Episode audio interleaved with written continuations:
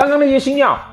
本来他如果单独的在那边，或者是他碰到有红鸾天喜，或者是他碰到有化禄，基本上呢，哦，基本上呢，